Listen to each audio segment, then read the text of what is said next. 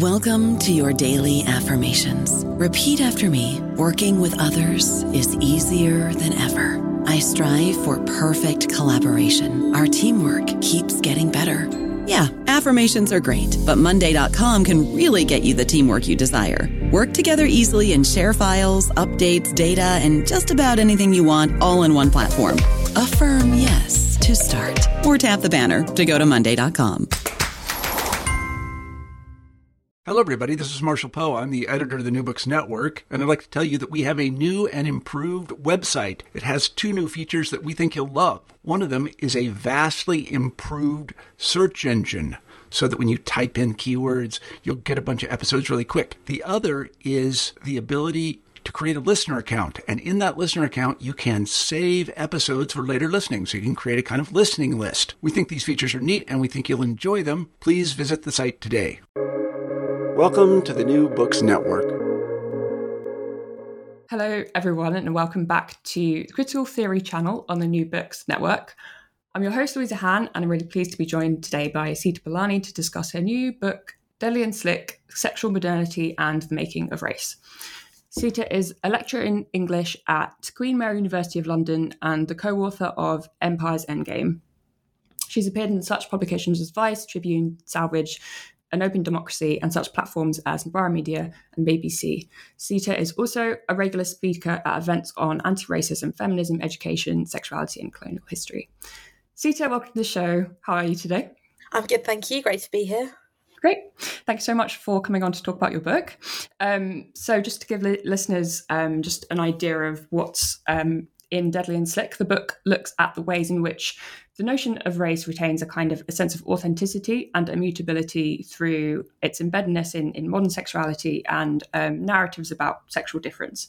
Um, you focus in particular on kind of the racialization of British Asians, tracking the regulation of sexual life in colonial India through to contemporary Britain. Um, I found this approach really kind of elucidating in terms of um, the ways in which it overcomes some of the the impasses we encounter with discussions of intersectionality, which um, can often conceptualize race and sexuality as um, these kind of flat kind of vectors on a graph that cross over at certain points but are otherwise discrete really. Um, rather than you know things that are messily intertwined in often quite surprising ways so with all of this in mind i'm wondering how you came to write the book Thanks. That was a really great uh, summary of what the book is trying to do. Um, I start, in some ways, the germ of the book um, came when I was as I was watching the events of the war on terror unfold um, and thinking about how peculiar it was to watch race and sexuality kind of transform in real time. So, the war on terror really accelerates the process by which the category of British Asian, which was, of course, always varied and internally contradictory. Um, but that becomes really divided into new categories, into the category of the Muslim as a kind of separate and threatening racial other. And through that process, Hindus and to some degree Sikhs get kind of folded back into the story of national belonging. Um, and watching that happen in the kind of early 2000s at the same time as watching the meteoric rise of gay rights, uh, I felt that that these two developments had something to do with each other, but couldn't really find a way of fully understanding that. And I think Jasbir Puar's uh, terrorist assemblages and her coining of homo nationalism helps get some of the way there. But I started to be interested in the sort of historical antecedents of that. So I wrote my PhD between 20, what was it, 12, 13, and 16, and wrote quite a contemporary account of these developments. Um, and then by the time it was finished, it felt like we were sort of entering a new conjuncture in many ways um, with the Brexit vote and this kind of shifting sands of capitalist crisis. So I felt like if I just continued to try and track these developments in the present, I'd always be outrun by history before I managed to publish anything. Uh, so I thought, let me let me follow this hunch that there's a set of historical antecedents here, um, and I went back and tried to do that work and tried to think about how the history of the British Empire and particularly its relationship with the subcontinent could sort of illuminate some of this without simply saying everything is the result of the colonial endeavour, because clearly things get remade in the present. So I wanted to understand those relationships, and really the book kind of developed from there. Mm-hmm. And we'll go into kind of the particulars of these developments throughout the rest of the podcast. But sort of to begin with, um, we'll start with a little bit of the theory side, a little bit dry, but anyway. Um, one of the first things that struck me um, when kind of reading the introduction to the book was the way in which um, you kind of understand sexual norms and practices through this kind of Gramscian strand of cultural studies.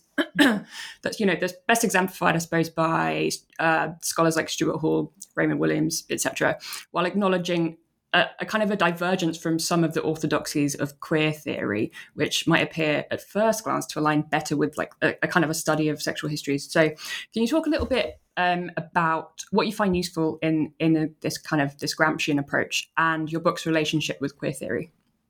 Great, yeah, absolutely. Um, maybe I'll take the queer theory bit first. So, I found queer theory really generative um, in my own intellectual formation in its willingness to look at norms of heterosexual life um, and subject them to a kind of scrutiny. But I think one of the limits, so I think something about like My- Michael Warner's uh, writing on how, on marriage, for example, I think generative, but it often ends up falling into this peculiar and, to my mind, untenable trap of celebrating sexual diversity as resistance, as though going to a sex club is a kind of politically useful act. And I just find that very hard to sustain as an idea. Um, it doesn't seem to me that being into S&M or being queer is in any way kind of useful as a political project. It's just a reality. And, you know, every time uh, kind of, I mean, this happens less these days. So I think we can talk about why. But anytime an MP or whatever is caught having sex with a rent boy, it's not that this MP is suddenly a kind of political radical. They're usually Tory frontbenchers. So it seems to me that this idea that, that sexual deviance, if you if we want to still use that term, is the site of political radicalism needs quite a lot of reworking in the era of putative sexual freedom in the era of the incomplete but still quite powerful capitalist iteration of the sexual revolution. So I just I found that in queer theory increasingly hard to stomach. The sort of celebration of sexual difference seemed a bit empty at this point. Um, so I kind of wanted to diverge from that because I think it takes sexuality as a category already a bit for granted and then celebrates its expressive possibilities. Whereas to my mind, its expressive possibilities are very effectively used against us, right? Sexual freedom is in some ways, I think, the thing we're offered as a sort of compensation for the deteriorating conditions of everyday life. And that's where I think the kind of more Gramscian cultural studies approach really helps, is because it allows us to think about how particular elements function in the total social formation. So Stuart Hall says, you know, that there's that the whole social formation is racialized rather than thinking about racism as this like totally discrete dynamic. And I find that investment in contradiction and living in the contradiction and trying to understand it really useful. And I think this idea of hegemony rather than like merely domination um, is is important because it shows the ways in which power has to have some element of seduction in it. Like it doesn't work as it, there are limits to what you can do through sheer domination, um, and the that more Gramscian approach allows us to understand how we submit to and involve ourselves in and participate in the conditions of, in the end, our own marginalization or oppression or limitation without seeing that as false consciousness, but seeing that as a kind of consciousness. So for me, that approach, because it allows for some of that contradiction to really live, um, to live and breathe, I think is much more useful to my own understanding and as just a kind of final element, I think it's understanding of the nation and nationalism mm. as this essential um, site for the resolving of those contradictions is really important. And I think sometimes the American queer theory, which is where a lot of this comes from, um, is so focused on the American situation that it almost fails to conceive of it as a national one. Mm-hmm. Yeah, indeed. Um, so, kind of by looking at the development of sexuality through these ideas, you arrive at this this broad notion of sexual modernity as a framework for which to understand your case studies. So, just give us an idea of what sexual modernity means in your book and where it, it kind of diverges from this Foucault, Foucauldian queer theory understanding of the history of sexuality. Yeah, great. Um, so sexual modernity I think of as having two parts. Like one part is its promise. that's the promise that if we explore or embrace the possibility of romantic love or more recently sexual adventure, we will find a kind of fulfillment. So the idea that sexuality is foundational to the self and that the authentic pursuit of it will help us self realize as individuals. And that, in some ways, is just the kind of ordinary waters we swim in. Um, almost every bit of popular media points us in this direction from Love Island to whatever the latest Pride and Prejudice remake is. Um, so there's that, and I think that's very familiar. And in many ways, that's what Foucault's work is about. Is about that process by which we come to understand ourselves as sexual subjects, and we come to understand that the pursuit of that will offer us self realization. But I think that this is only half the story. So, the fact of this possibility of sexual freedom has not done away with sexual violence. It has not done away with sexual violence in its spontaneous or its organized iterations. So, you know, we still see, for example, surrounding big extractive projects like mines or pipelines that sexual violence is endemic. Um, and we still see that in contexts of war or deindustrialization, forms of sexual violence tend to take hold. Um, the state sanctioned sexual violence in prisons, in refugee camps, all of this is very is still very much with us. In fact, in many ways, we might think of it as accelerating. So it seems to me that we can't really talk about sexuality without looking at some of that too. And I think these developments are more connected than they're given credit for. So while the kind of Foucauldian lens gives us a lot to think about about power and pleasure and how they play out, he talks about those spirals of power and pleasure. Um, by taking the male European bourgeois subject as his uh, person, as his subject of concern, Foucault kind of ignores both gender and the colonies. So, women's experience of early capitalist modernity is quite different from men's, and it continues to be. And the imperial hinterlands are just as important for the making of sexuality as what's going on in Europe. So I wanted to kind of return those to the story. And from that, I think we get uh, a kind of sexual modernity that is both the possibility of freedom and the omnipresence of violence. Mm. So let's kind of talk about how this kind of sexual modernity developed, I suppose. In your second chapter, you explain that, like, a constitutive element of the emergence of of sexual modernity is um, um, a move towards studying the natural sciences around the Enlightenment, away uh, from, I suppose, medieval understandings of the body as an element of a wider divine order. How did the move to taxonomize nature and people and the attendant development of theories of evolution come to, to shape understandings of sex, gender, and race? So it's a it's a long and complicated story, and one that I think has often, um, in our moment and in studies of race in particular, really focused on Darwin uh, mm. and the mm. idea of natural selection. But I found that if we go if we sort of start the story slightly earlier with the Swedish botanist Carl Linnaeus, we get a slightly different set of coordinates. So botany was emerges as a kind of distinct subject of study in the move from thinking about plants as medicinal uh, to thinking about them as requiring taxonomy for its own sake. So, colonial expansion means the number of plants known in Europe quadruples in less than a century. And the question of how to organize that new, how to make knowledge of this new information uh, comes through taxonomy. So, I found it kind of fascinating that the Linnaean system of taxonomy, which is the one we still use today, basically. So if you've ever heard anyone say animal, vegetable, or mineral, that's from Linnaeus. Um, and he categorized plants by the, by their sexual characteristics. Now, basically, all plants are have both, if you want to think of it as sexual reproduction, have both sexual parts.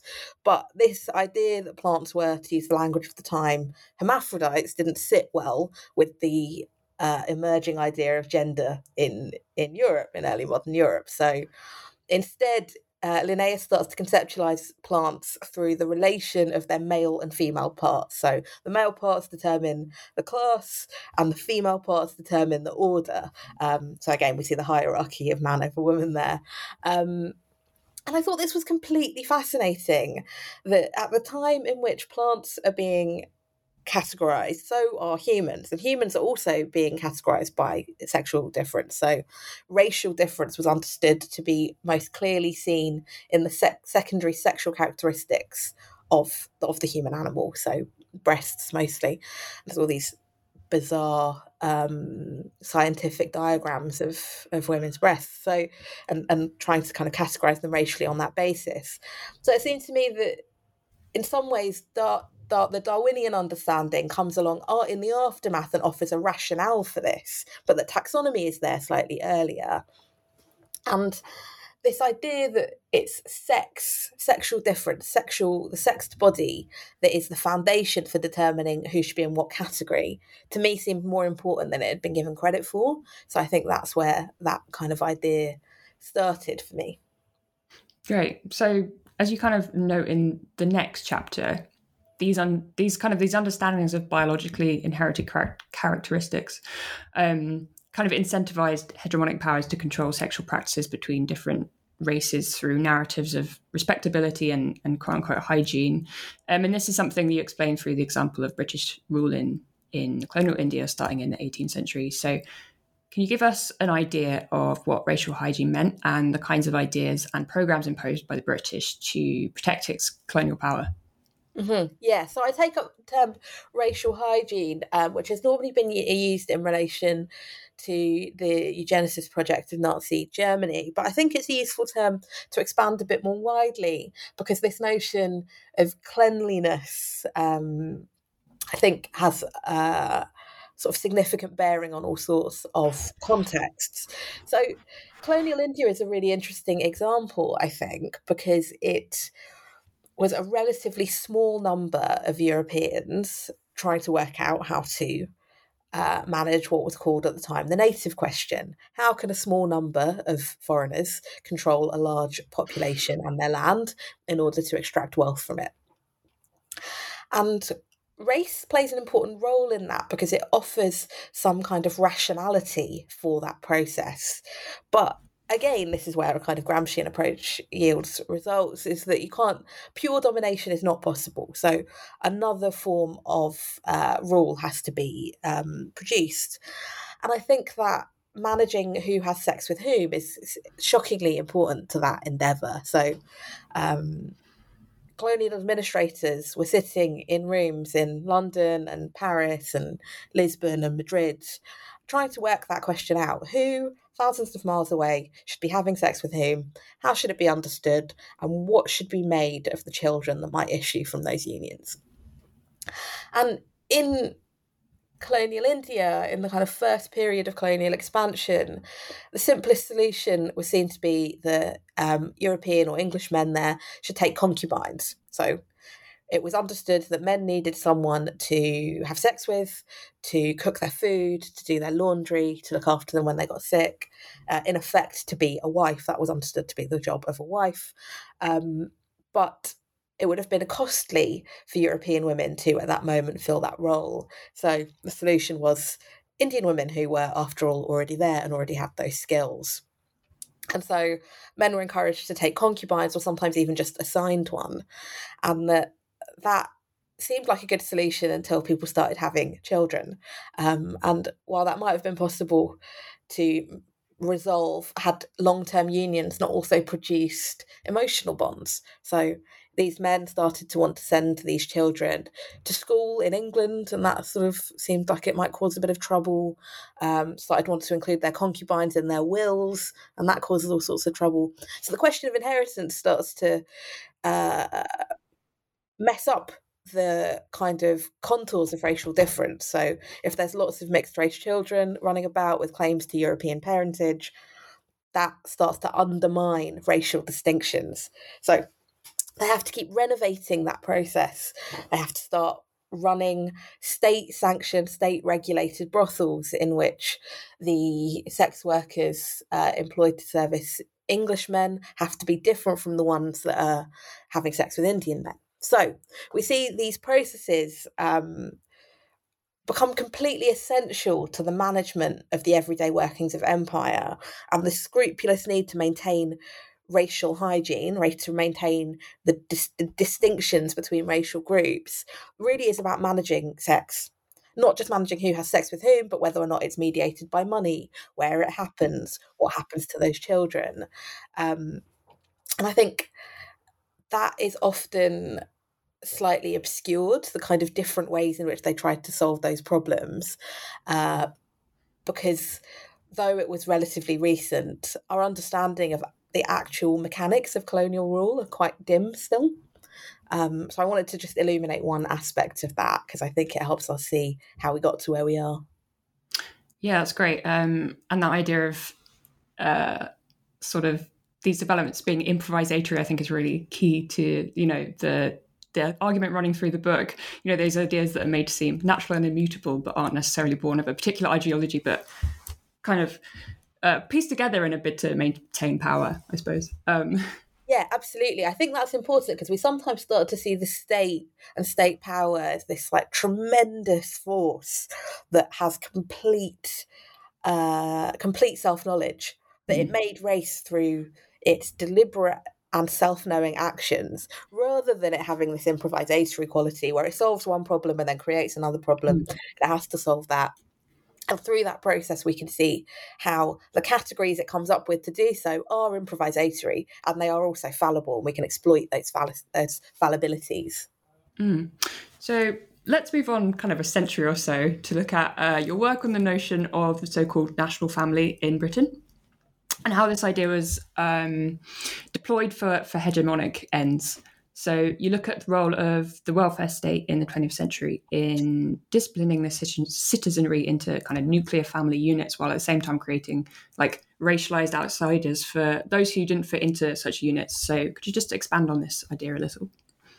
Yeah, I think there's a, a, dominant story of the welfare state in Britain that begins after World War II and insists that this was the big achievement of the working class and i think there's not there is some truth to that story but i think if we don't trace um, its earlier histories we run the risk of misunderstanding the ways in which welfare provision is also a contradictory site of subject formation. So it's not only it and i think anyone who's been at the sharp end of the welfare state of standing in line at the housing office or having their universal credit card knows that that what we thought looks like being given something is actually having your everyday life quite carefully controlled by some larger structure.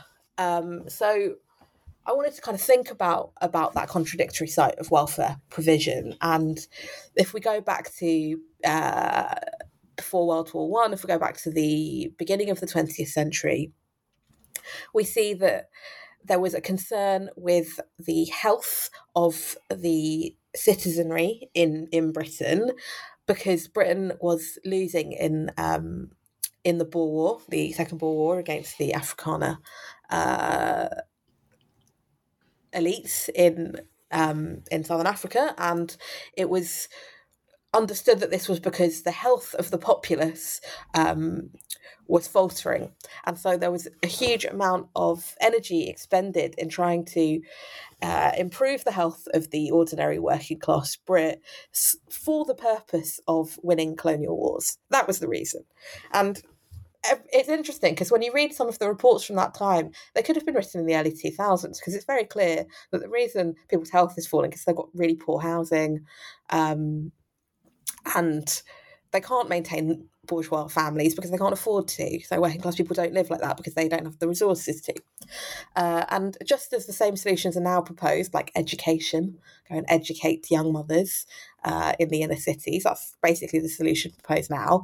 Um, they did that and they put all this money into being like how we must teach these young women how to look after their children and so on. Um, and that's really the beginning of a kind of welfare provision that's really organized around the health of the national citizen. And so that continues to shape development for the next hundred years and is still with us in some ways.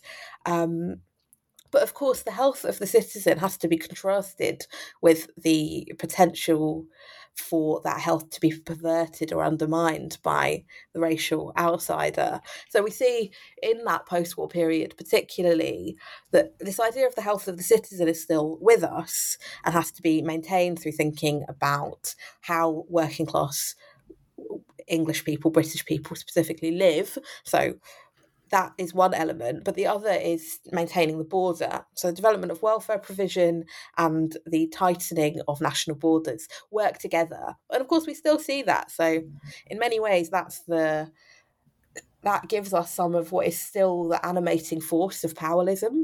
So Enoch Powell's speech about the rivers of blood, the rivers of blood and the whip hand are the kind of memorable lines. But I think the enduring uh, alchemy of that quite terrifying speech that still really shapes those ideas and Powellism still really shape uh, life in Britain today, as Kojo Koram's recent work has continued to, to show us, um, is that idea of a man unable to get a hospital place for his wife or a school place for his children. This good, decent, hardworking Englishman. And that continues to animate um, life in Britain, but has these long, long roots in the British polity. I don't know about you, but I'm very busy and I don't have a lot of time to cook. That's why I subscribe to Factor. Eating better is easy with Factor's delicious, ready to eat meals. Every fresh, never frozen meal is chef crafted, dietitian approved, and ready to go in just two minutes. You'll have over 35 different options to choose from every week, including Calorie Smart, Protein Plus, and Keto. These are two minute meals. Factor meals are ready to eat and heat, so there's no prepping, cooking, or cleanup needed. They're flexible for your schedule. Get as much or as little as you need by choosing your meals every week. Factor is the perfect solution if you're looking for fast, premium options with no cooking required. Sign up and save. We've done the math, and this is important. Factor is less expensive than takeout, and every meal is dietitian approved to be nutritious and delicious. Head to factormeals.com slash NBN50 and use code NBN50 to get 50% off. That's code NBN50 at factormeals.com slash NBN50 to get 50% off. Mm.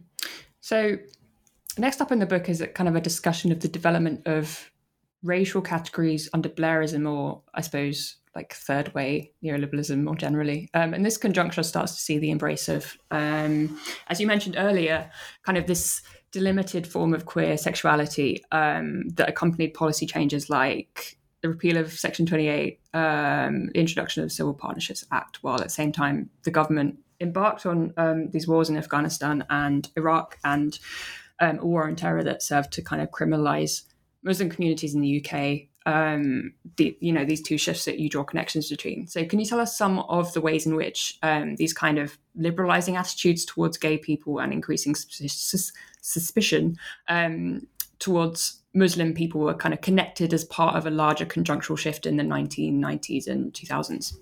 Mm-hmm. So I think Blairism is endlessly fascinating for anyone who was born in the kind of late 80s or anyone of that millennial generation, because it was what we grew up under and we're still feeling the effects of it. Uh, and you can really see how much shifted in that decade. And I think that the embrace of a a certain gay subject was really crucial to that. I think even more crucial than perhaps it's been understood to be. So the repeal of the Thatcherite piece of legislation, Section Twenty Eight, that um, that criminalised uh, teaching about gay rights in by local authorities happens in 2003 and civil partnerships come a year later which is very very quick turnaround from from 2003 to not being able so a, a teacher in school feels that they can't talk about gay people in any kind of positive way to you can pretty much get civil married. Massive shift that happens in a year and it's the same year um, as the war on terror really like dials up massively with the war in iraq. So it seems to me that that all happens at the same time in kind of a vertiginous fashion that starts to reshape life in britain. And I was trying to think about that, and the obvious person to start with is um, Anthony Giddens, a sociologist who was really essential to the development of New Labour's understanding of the world. And he is very keen on the idea of plastic sexuality, of sexuality as something that is chosen and that can offer a form of stability in a rapidly changing world. So, the idea being that romantic partnerships might be still the best way to organise society, but that these should be chosen and not enforced by the, by the state. So, divorce should be available and easy but the state should do everything it can in positive terms to enforce the centrality of the of, of the couple form as something chosen, as something through which we could access forms of stability. And that stability is crucial to allowing us to uh, adapt to global capitalism, to be a flexible workforce. And for Giddens, the gay couple represent the absolute apotheosis of this uh, option because they have, in his words, had to kind of get along uh, alone without the state's intervention, without the state's support for so long. So for him, gay rights are a kind of, um, and for that project, gay rights are uh, a way of enshrining the modern couple. So why should gay people be locked out and therefore locked out of being adaptable market subjects? So this I thought was quite fascinating at the same time as single parents, single mothers in particular, become this particular sort of new Labourite scapegoat. Got the folk devil of the benefit scrounger, got the invention of the bogus asylum seeker. So there's all of these new threats being minted by New Labour, but there's also all of these and the terrorist, of course. But then there's also these new, shiny, modern subjects um, who can embrace the global economy and be aspirational. And I think the Blair years are really important for kind of enshrining um, a new cast of characters in the national imaginary. Yeah, and as part of this kind of focus on the new Labour era, you zone in on a kind of a spate of novels that was released um, in which South Asian men, quote unquote, kind of come out as adhering to a contemporary British model of individual individualistic sexuality and kind of rejecting family structures that were supposedly characterized by an archaic kind of excess of tradition that you talk about. Um, can you put such narratives into context and explain their wider connections to the war on terror and criminalization of, of Muslim communities? Yeah, absolutely. So in many ways, these novels were the kind these novels and memoirs were the sort of um, the spark of the project. I remember reading them when I was when they were coming out between like 2000 and the early 2000s and 2013, let's say, and by Sathnam Sanghera, Nirpal Singh Dhaliwal, um, Manzoor, who all have quite big profiles in the sort of uh, between like they write they've written for the, the, the Daily Mail, the Times, the Telegraph, sometimes the Guardian. They're journalists of sorts, though not especially rigorous investigative ones. More like they write features and columns and uh, one of them, which one? Sanghera? No. Uh, one of them's recently reinvented himself as a kind of uh, liberal critic of empire who can give the balanced, the balanced story uh, of the imperial condition. Anyway, they all wrote these novels and they're all and memoirs, and they're all almost identical to each other. It's extraordinary. They you could take a sentence from any one of them and plop it into the other, and you just wouldn't notice. And they're all really about saying they're all really about wanting not to have arranged marriages and instead to get jobs in the media and marry white women, which is perfectly reasonable if someone wants to do that, but it's quite something for five odd books to be published, uh, top table at Waterstones. Um, and in the same period of time that all say exactly this. And it seemed to me quite important that these these novels were doing a lot of work uh, to fortify sexual modernity to fortify the idea of sexual freedom as the site of individual possibility um, against the backwards clannish moors of South Asian family structures. Um, and so I think, you know, that was, they were writing these at the same time as David Cameron was making his speech about muscular liberalism and about how the crisis of identity uh, among young British Muslims was producing these homegrown terrorists. So it seemed to me important that there was a kind of popular uh, literary genre uh, enforcing that that idea that David Cameron was making in his speech at Munich in 2011, for example. So I think that that in in another way is one of the reasons that cultural studies as a tradition is important because it allows us to kind of triangulate between these developments in in culture and these developments in political rhetoric and see how they reinforce each other. Mm-hmm. So much stuff on the new Labour era from that kind of tradition as well. So yeah, um, another aspect you focus on regarding this kind of so-called culture clash uh, narratives is the treatment of Muslim women. Um, on the one hand, there's a kind of liberal idea that the invasion of Afghanistan, for example, was about saving women from oppressive practices. On the other hand, you've got this kind of demonization of of now stateless Shamima Begum, for example, um, who traveled to Syria to join IS. So, what does the population of these, um, the popularization um, of these very different stories indicate about sexual modernity right now, and what hegemonic kind of purposes do they serve? Yeah, I think we're living in the shift at the moment. I think that. Mm the story of saving Muslim women, or to use Spivak's iconic formulation, uh, white men are saving brown women from brown men.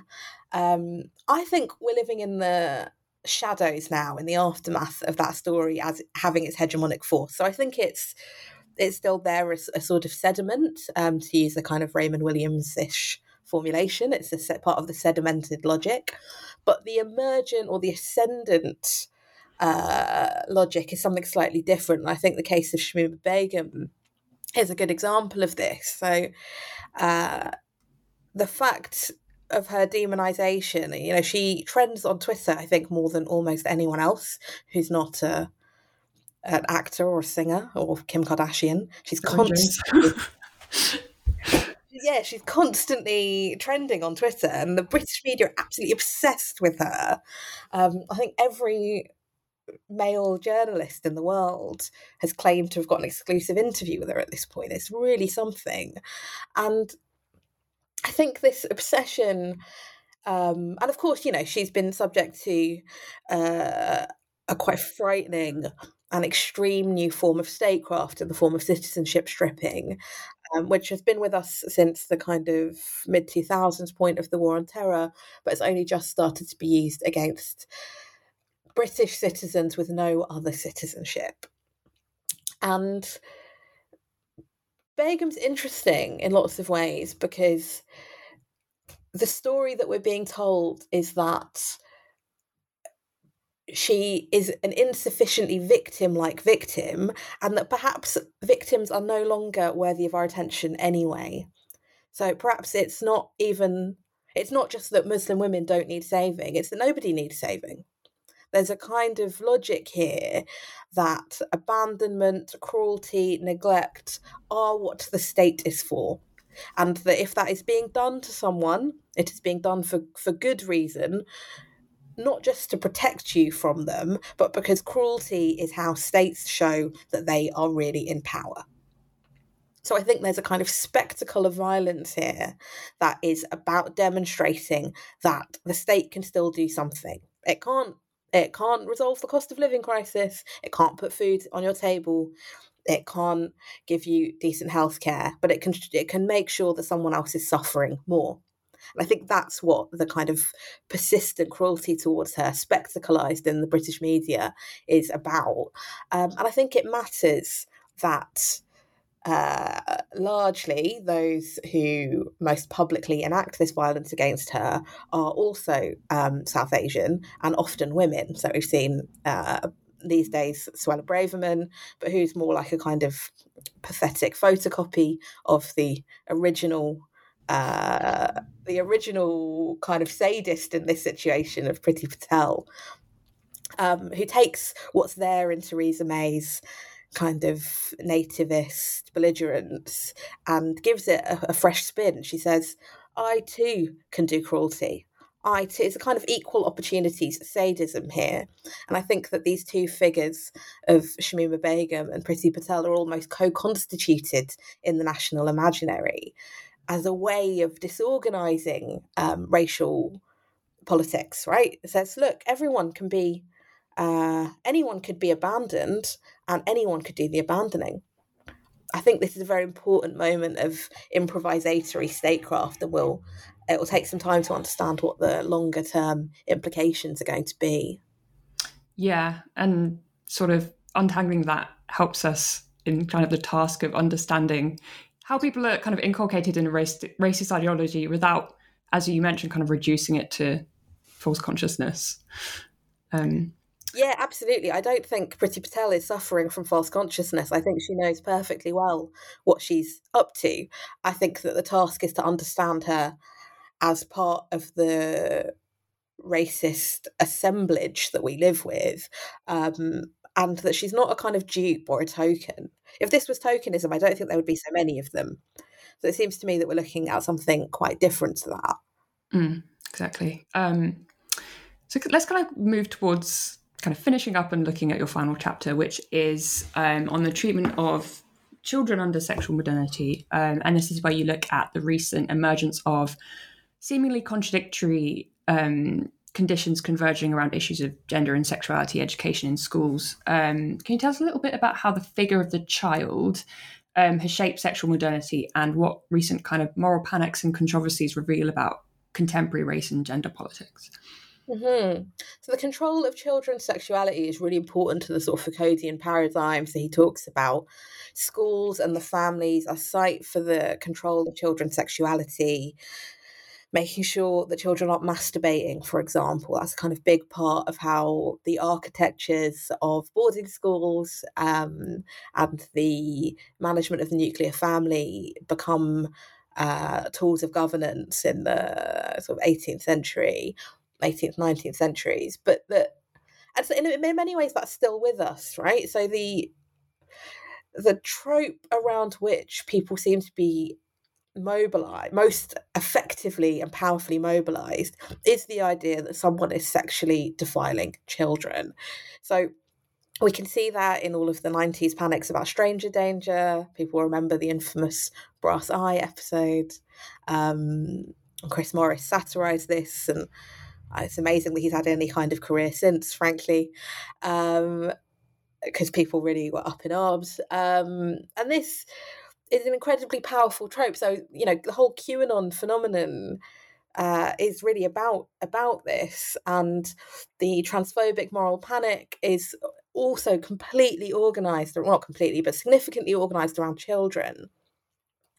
And the the easy answer to this is that this is because children are understood to be a site of innocence. But I think we need to kind of drill down a bit into what kind of innocence this is. Because if children were understood to be innocent and deserving, then people would give a damn that children were every day starving, every day experiencing the violence of war and famine. And that seems to have little mobilizing power. But the idea that children are being sexually um, uh, abused is is very mobilizing and uh, there's some really interesting work by Julia O'Connell Davidson about this, in which she suggests that it's because we understand children to be outside of the structures of contract. So, if contract is an essential feature of modern life, that we have a certain kind of freedom to say yes or no to things, and that's also a site of anxiety. So, we might think about someone like um, Fromm's idea of fear of freedom, right? So, our freedom to enter or exit contracts is, is understood to be crucial to freedom in general. Um, and sexual freedom is a huge part of that, right? That the idea is that we that our sexual freedom is a freedom of choice. And we understand kids, children are meant to be outside of contracts. They're not able to enter into contracts. Um, they're not able to enter into sexual agreements, and that's quite right. But it one of the reasons that we put so much emphasis on children, it is suggested, is because they're outside of the adult world of choice.